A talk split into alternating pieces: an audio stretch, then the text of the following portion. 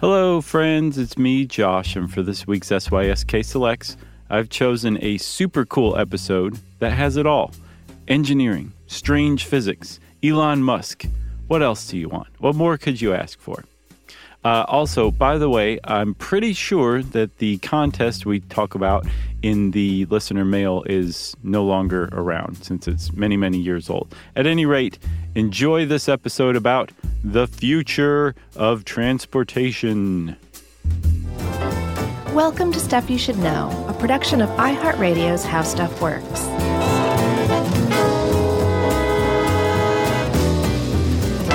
Hey, and welcome to the podcast. I'm Josh Clark, and there's Charles W. Chuck, Chuckers, Brian. Yeah, woo! And this is Stuff You Should Know. Dun, dun, dun, dun, dun. Oh, is that what you're going with? sure. Yeah. I might bust right into CC Rider, Elvis style. I would have gone with the Muppet show. Oh, yeah. It's time we put on makeup. yeah. What was that? Somebody's giant stomach? That's what it sounded like. What was that? Yeah, that's weird. Did you weird guys hear sounds in the that new out room. Yeah. That was crazy.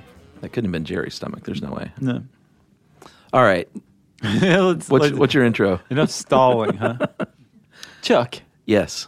uh, well, you remember our magnet podcast. Yeah. I personally thought it was a great episode because we explained how magnets work. Yeah, it was it's good. Tough, but good. Yeah, it was tough, but it was also kind of um it was one of those ones where you're like, "Oh, okay, that explains pretty much everything about magnets." Yeah. Something that I've used before in my life. Sure. And I just kind of took for granted. Some people think that they're magic, No. but we kind of said this is how they work. Yeah. I liked it. So, um I liked this epi- this um article in theory. The one we're about to do a show on? Yeah, yeah. Mm-hmm. About maglev trains. Yeah, we did a video on maglev trains. Remember that? One of our one of our Mm. interstitial shorts was on maglev trains. Uh, did we? Yeah. Uh, I remember doing the um, quantum levitation. Was that it? No, maglev. Are you sure? Yeah, because that's the only way I knew about any of this was Okay. the fact that we had talked about it before. Well, what did we talk about? maglev, you know, the, the basic principle in one minute behind magnetic levitation. Well, that's pretty much what we're going to do here. Yeah, except slightly longer. Yeah. So um, that was my intro, my But- non-intro, and we should say also, um, everyone, it is next to impossible to get up to the minute, up to the year information Yeah. about what maglev trains are in operation, Yeah. what are still planned, what's still going on. So it is possible we may get that part a little incorrect. But we're going to try our best to be as accurate as possible. Yeah, it- and the reason why is because magnetic levitation to power a train is so new. Well, it's actually not that new because they've been doing it for a while in Well, yeah, fits it was, and starts. It was proposed ever since Tesla started Yeah. noticing what was going on in the late 19th century. but it's so new in this regard as far as super s- fast speed trains powered by magnets transporting lots of people over distances s- maybe great distances Yeah. that is so new and there are so a few different technologies that Mm-hmm. it is kind of hard to keep track on which one is in the forefront Right. which ones are being funded because the, th- this stuff is expensive It is. and Um, it's hard to get funding especially here in the states yeah, and if you go on, if you just type maglev into Google or your favorite search engine, um, or DuckDuckGo if you're, you know, kind of watching who's watching you, oh is that a, like a secret it's like an, an engine. anonymous search engine. oh, okay um, you will find there's projects all over the United States, and all of them are like, "We're shovel ready, we're ready to go. Just give us some money." Yeah. and they're not getting any money because the construction costs are so enormous. Because with maglev trains, you can't use existing railways. Yeah, it's all new. and uh, I, th- I saw one quote, and again, who knows how recent this is, but 50 million euros per mile I can believe this. is what the German uh, consortium is is quoting. The thing is, is once you get it built, maintenance is not bad Yeah, not bad at all. because there's not a lot of wear and tear on it, as you'll see. No friction, baby. Um, and if you do look into maglev, you will see that it is very much like the the transportation technology of the future that's going on today. Um, especially after looking into Elon Musk's um, tube hyperloop thing. I haven't heard of that. Uh, so basically, Elon Musk, who is like our good friend, Yeah. uh, he Super rich guy. right, he basically just jotted down this idea on a cocktail napkin, and all of a sudden, it's like the new thing. Yeah.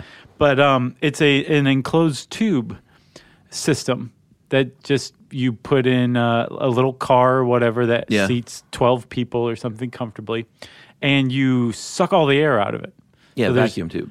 no resistance Yeah. so you can go really fast basically i think it goes about 700 miles an hour a little under the speed of sound so you can get from the west coast to the east coast or vice versa very very fast the thing is the construction costs for this are, are just preposterous. But if it can come along or come down a little more, then Yeah. it will give maglev uh, a run for its money. But if it if maglev can start to really kind of get some traction and get some lines going, it, it will be the the movement of the future for at least a decade or two.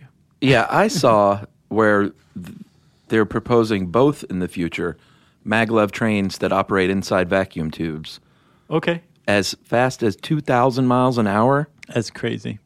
Right now, they're breaking records like 300 miles an hour plus. What's the fastest right now?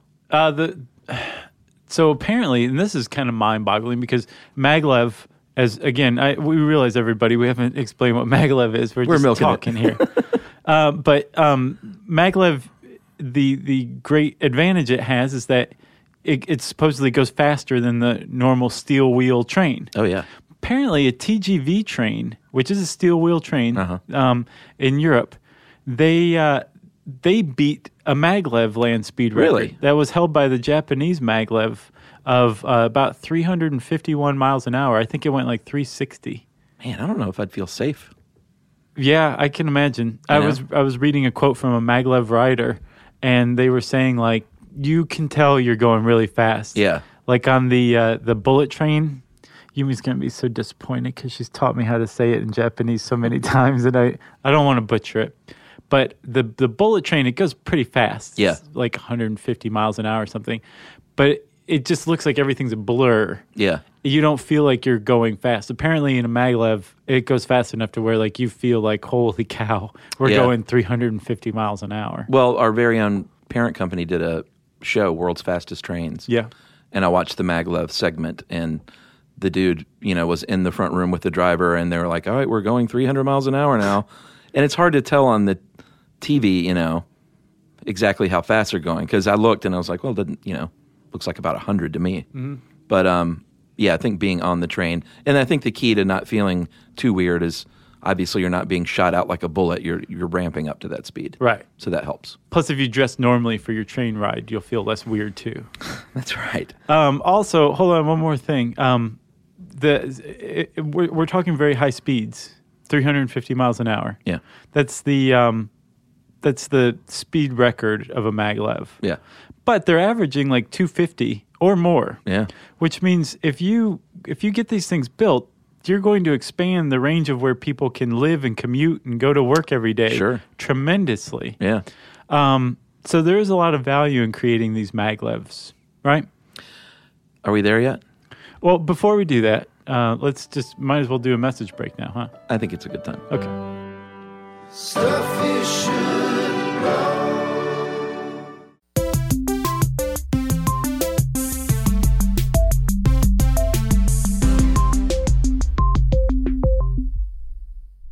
All right. So now can we get down to brass tacks? Yes.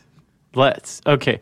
Um, this is kind of confusing because I read a paper in 1980, I think 1980, where this guy was saying like, there's a lot of people calling all these different technologies maglev. Yeah. This, this is all very early stage proposal, that hadn't been proven yet. Yeah. But he was saying there's at least seven different kinds of technology here that everyone's calling maglev that Yeah. are different enough that it doesn't. They're just different. Yeah. But for the purposes of this podcast, we can get away with maglev. But we have to point out that there are some really different systems that are in use and being proposed right now, and a lot of them have to do with the um, suspension systems. Yeah. I think what's going on now, there are three pretty much leading competing systems, right? Yeah, because we should say, Chuck, a maglev train is a train that uses magnets to float above a track Yeah.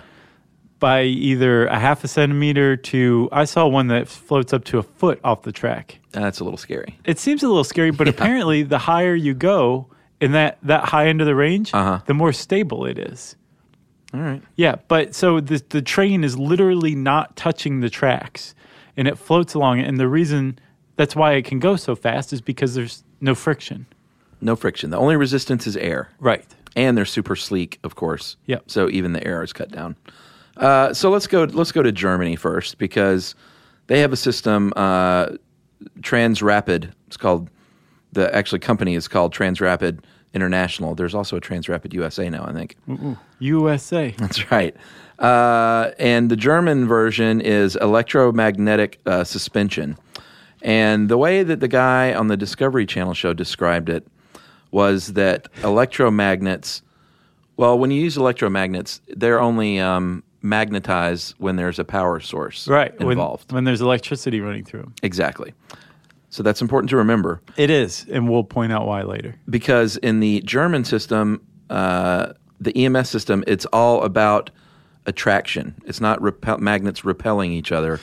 It's magnets that are attracted to each other, and the reason that they float is they're basically switching it on and off, pulsing the electromagnetic uh, magnet so fast that it creates that hovering attraction. Okay. So that's the German version. So, um, okay. And apparently, this German version, I think they do use repulsive magnets, but on the sides for the guidance magnets. Yeah, So to make it hover, they're turning it on and off a lot. So it wants to stick but no, but stick but no. yeah. right? And there's not a dude on a switch doing it really fast. Like, No. it's all programmed to They- pulse. right. They have computers handling it. Sure. Um, and then so this is the the suspension system you're talking about, right? The electromagnetic suspension. Yeah, the E EMS. And the word suspension is kind of easily overlooked, but in this case, we're literally talking about how the train is suspended in midair above the track Yeah. in this case. And with the uh, EMS, it's about, I think, a, a half a centimeter to a centimeter. It's, br- it's very close to the, to the track. Yeah. And they use the electromagnets to attract. Uh, and they use the guidance magnets, which are magnets installed on the side Yeah. of the train uh, that are along the side of the track to repel magnets along the side of the track to keep the, the train from bumping into the guide rails. Yeah. But the, it requires a, um, a, a computer system to constantly make adjustments to Yeah. the current that's going through these electromagnets to either um, uh, to either attract the train Right. to make it float or to repel it from the sides to adjust it to make sure it never bumps into the rails or the track because if you're going 350 miles an hour Yeah, you don't wanna and your bump it. train scuffs the track you're in big trouble You're in big trouble. Uh, one advantage of this, uh, the German system, is that you only need the power on for the section of track that you're using at the time. So th- they literally uh, will turn on a section of track, the train goes over it, and then they'll turn it back off. right so So it's very eff- like uh, economically fuel, e-, well, not fuel efficient because it's not fuel, right and that's but a, power efficient. Right. And it doesn't use fossil fuels in the sense that a normal train does. Although, if you go far enough down the line, that electricity has to come from somewhere. So ultimately, it is coming from fossil Yeah, fuels. I guess so. But the, the efficiency, the fuel efficiency is incredible compared to, you know, a normal train that burns fossil fuels just to move, right? The guy shoveling coal into a fire. Yeah. Yeah. But I should say I- so. My understanding of the the delivery of electricity to the track is the same for both suspension systems. That you propel like that. So the whole track is made of electromagnets, right? Okay. On, on both systems. And you're just sending electricity to the electromagnets that are immediately in front of and immediately behind the train yeah. and 'Cause you need- immediately under. Yeah, because you need to you need to float the train, then you need to propel it. Right, and the way you're propelling it is the magnets that are just ahead of the train are going to be positive, Yes. and so that's going to attract the train, meaning it's going to pull it forward. Yeah. and then the the uh, magnets behind it are going to be charged so that they're negative, and they're going to repel the train, push it. So in the front, the magnets are pulling it. In Yeah. the f- in the back, the magnets are pushing it. And again, remember, there's no friction here. It's just air. So it doesn't take a whole lot to make this train go really, really fast just using magnets. Yeah, and they uh, in 2002 debuted commercially uh, in Shanghai, China, a uh, pretty short run transporting people um, from airport to airport, basically um, at a speed it speeds over 250 miles an hour. So I read that the journey, the 19 mile journey, now takes about seven and a half minutes, Yeah, as opposed to about an hour in a cab. yeah, And they were going to expand it, but uh, that was halted in 2008 over radiation fears by people. And now it's being proposed as an underground system, like to go underground to halt those fears. But in 2010, another high speed train in the area was a non maglev system opened. So they basically said, well, we probably won't do this. Uh, we probably won't extend the Shanghai line now. So yeah, I heard it's definitely on hold, but I didn't hear that they decided they weren't going to do it. Well, the the regular bullet train popped up, and they Yeah. were like, "Oh, well, now that we have that, I guess we don't need the, the maglev." Oh well. Oh well. So uh, Japan's got the other um, big rival system. Uh, so the propulsion systems are the same. You use magnets ahead of the train and behind the train to attract or repel it, right? To m- push it forward. I believe so, sir. um, the suspension systems are what differ. In Germany, you're using magnets to um, repel it, right? To attract it. To attract it. In Japan, you're using something called the Meissner effect. So basically, Chuck, the Meissner effect is where you take a supercooled superconductor, right? yes. I think like liquid helium temperature, which is very, very cold Yeah. and you put it in a magnetic field, the magnetic field basically hugs it. It goes around it rather than through it. Okay? Yes. So when you do that, the field actually levitates the thing. So if you take enough superconductors that are at the right temperature Yeah. and you put them in the presence of a magnetic field, a whole bunch of magnets, say on a train, Yeah. the the magnet will float. It will levitate, That's right. and that's the uh, electrodynamic suspension that the Japanese are using. So basically, you have a tunnel, a magnetic field tunnel, Yeah. that these things are traveling through, which means that they are they do they don't need any extra magnets on the sides, or they don't need any on the bottom, or extra magnets on the bottom. It's just going to stay put within this bent magnetic field that's warped to wrap around it. That's right. It's never going to drop, and it's totally stable, which is the big. That's a big um, advantage, from what I understand, of the Japanese system over the German system. The stability doesn't require a bunch of computers to constantly adjust it, and it is just inherently more stable because it's not just being held up from the bottom and then a little on the sides. It is wrapped in this basically blanket of an electromagnetic field. Right. Uh, it can conduct power, uh, electricity, even when the power is cut off. So that's a definite advantage. Um, although the German system does have like battery backups, it's not like if the power went off, the train would just go and stop. Right. Um, but the, the German one doesn't ever doesn't need tires, and the Japanese one does. Yeah, because it needs to ramp up to a certain speed in order to begin the float. It doesn't just start immediately. What is it like? Eighty eight miles per hour.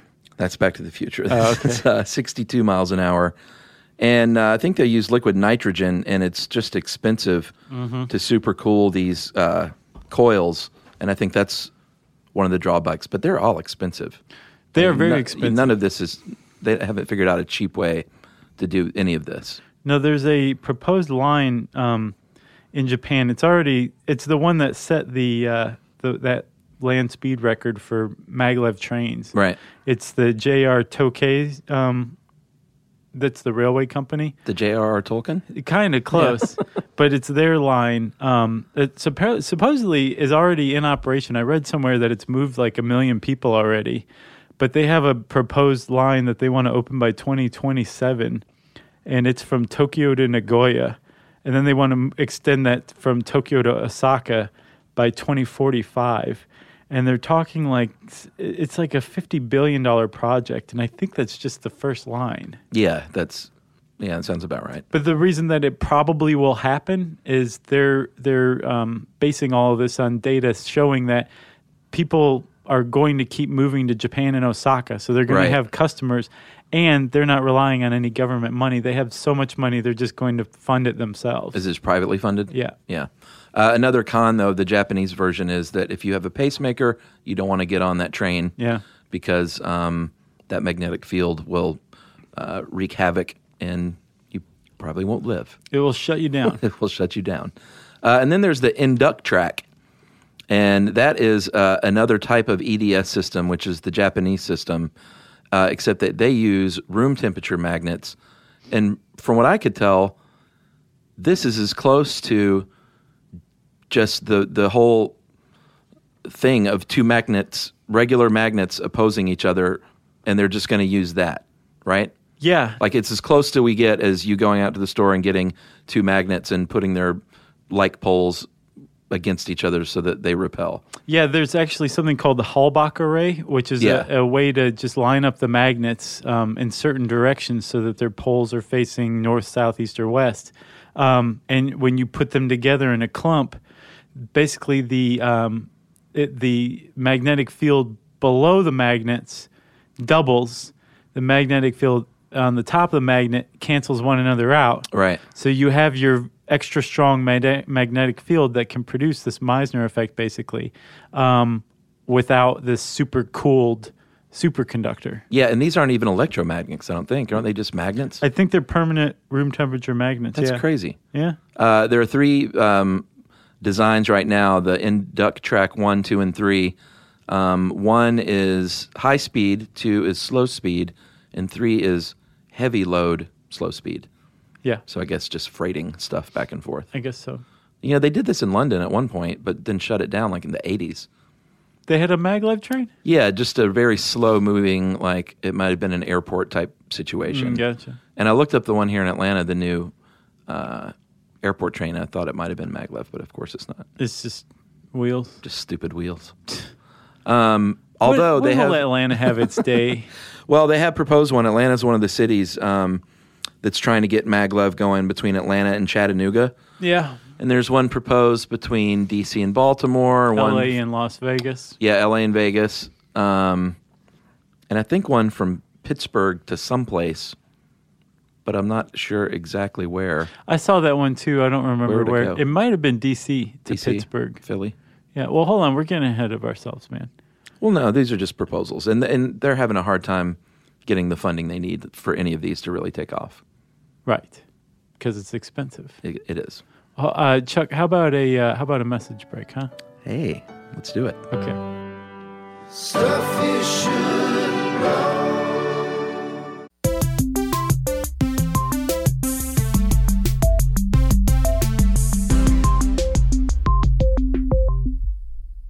All right. So um, this whole idea of going 350 miles an hour through space, even without friction, is um, Awesome. it is awesome. It can also be deadly. There've there've already been maglev accidents. Yeah, the one in Germany uh, was a little distressing because in 2006 it crashed into a repair car that was accidentally left on the track. Like, And this was a test too, so Yeah. it's like everything should have been Cleared? extra. Yeah, Yeah. Like, why do you leave a car on the track, period? I don't know. I don't know.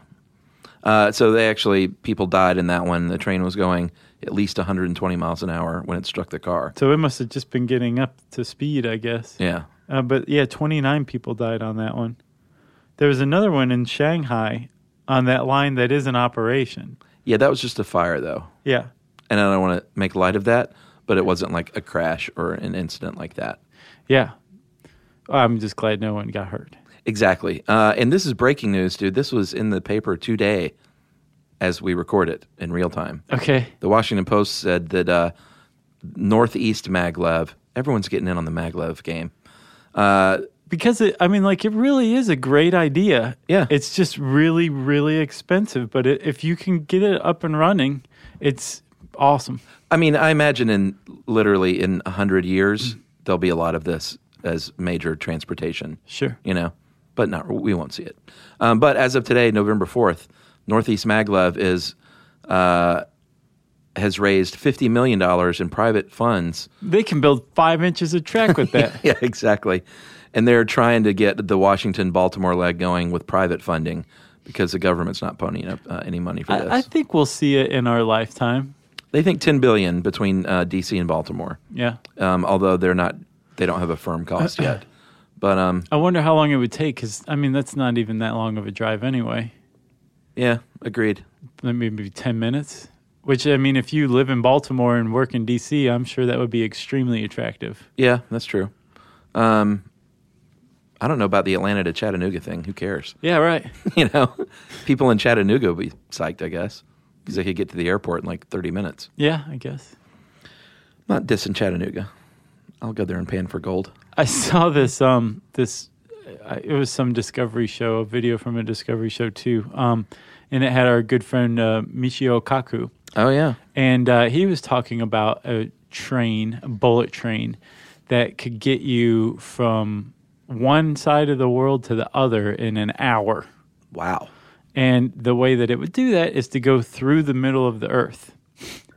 basically, you would have to create this tube, basically like Elon Musk's idea. You create a tube, Yeah. you evacuate all of the air out Yeah. of it so that there's no resistance whatsoever, and you just drop. And the force of gravity takes you up to about 18,000 miles an hour. Yeah. And then once you make it to the center and out the other side, your gravity starts to work against you, so it slows you down. So uh, within an hour, you should be able to make it from one side of the earth to the other. But as Dr. Kaku put put it, um, it's going to be very difficult getting through the center of the earth. Yeah, that's the. Build a tube. I love all these theoretical ideas these Yeah. guys come up with. That like it's not even even in- remotely possible. right. And he'd probably say, like, I was just talking about what they asked me to talk about. Yeah, it's like, dude, I was at McDonald's one day when I said that. I was waiting in line at McDonald's. Yeah. So what else you got? I got nothing else. Maglev? Yeah, Uh, the wave of the future. But yeah, we've got a we have a, a standing bet now. We will see a maglev train in operation that we can ride on while we're both alive. That's my bet. You say no? that we will like i mean if we went to shanghai we could do it right now so I feel like I just won my bet well that you're going to pay for us to go to shanghai here in the United States. okay um uh within our lifetime which for me is going to be about 25 years While we're both still healthy enough to to ride it. okay I'll, I'll take that bet Okay. cool. Uh, let's see if you guys want to learn more about maglev. You can type that word in the search bar at howstuffworks.com. And since I said uh, search bar, it's time for listener mail. that's right this is uh, i'm going to call this opportunity for students filmmaking students to get your film on uh, hey guys i work for nonprofit antiquity now which is dedicated to raising awareness of the importance of preserving our, our cult- cultural heritage by demonstrating how antiquity's legacy influences and shapes our lives today. Yeah, they have good stuff. We follow them on Twitter. Oh, you do? Nice. We do, Chuck. Yes, we do. Uh, many of us at Antiquity Now are big fans of you guys. We thought uh, you would be interested in this upcoming project. The- We are holding the first ever Legacy Quest International Children's Film and Video Festival, which aims to get tweens and teens excited about history. The festival will be held in conjunction with the Archaeology Channel International Film and Video Festival on May 9 through 13, 2014, in Eugene, Oregon. So here's what you got to do, kids. Okay. Uh, young people, if you're between 12 and 15, you can submit videos that represent antiquity's legacy in our contemporary life. For example, you could depict how the invention of the wheel or calendar has contributed to modern society, or how ancient methods of solar energy have informed today's green technology. You got that? Yes. Entries may be submitted by an individual student or by a group or class under the guidance of a teacher, as the festival was designed in accordance with the United States National Curriculum Standards for Social Studies.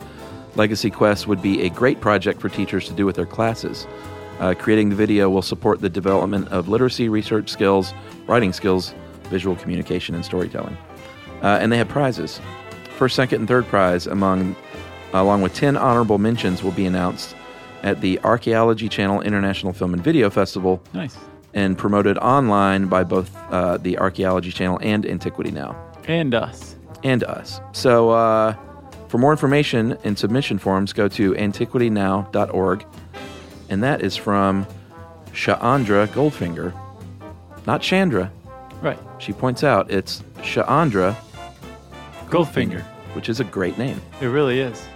And uh, again, that's May 9th through 13th of next year. Teachers, students, Where can they go to find out more info? yeah, antiquitynow.org. Yeah. Or you can follow them on Twitter and ask them yourself. Yes. Uh, if you want to let us know about any cool stuff you've got going on that you want to share with everybody who listens to Stuff You Should Know, your fellow SYSK family, you can uh, tweet to us at uh, SYSK Podcast.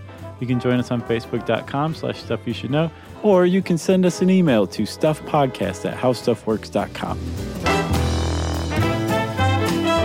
Stuff You Should Know is a production of iHeartRadio's How Stuff Works. For more podcasts from iHeartRadio, visit the iHeartRadio app, Apple Podcasts, or wherever you listen to your favorite shows.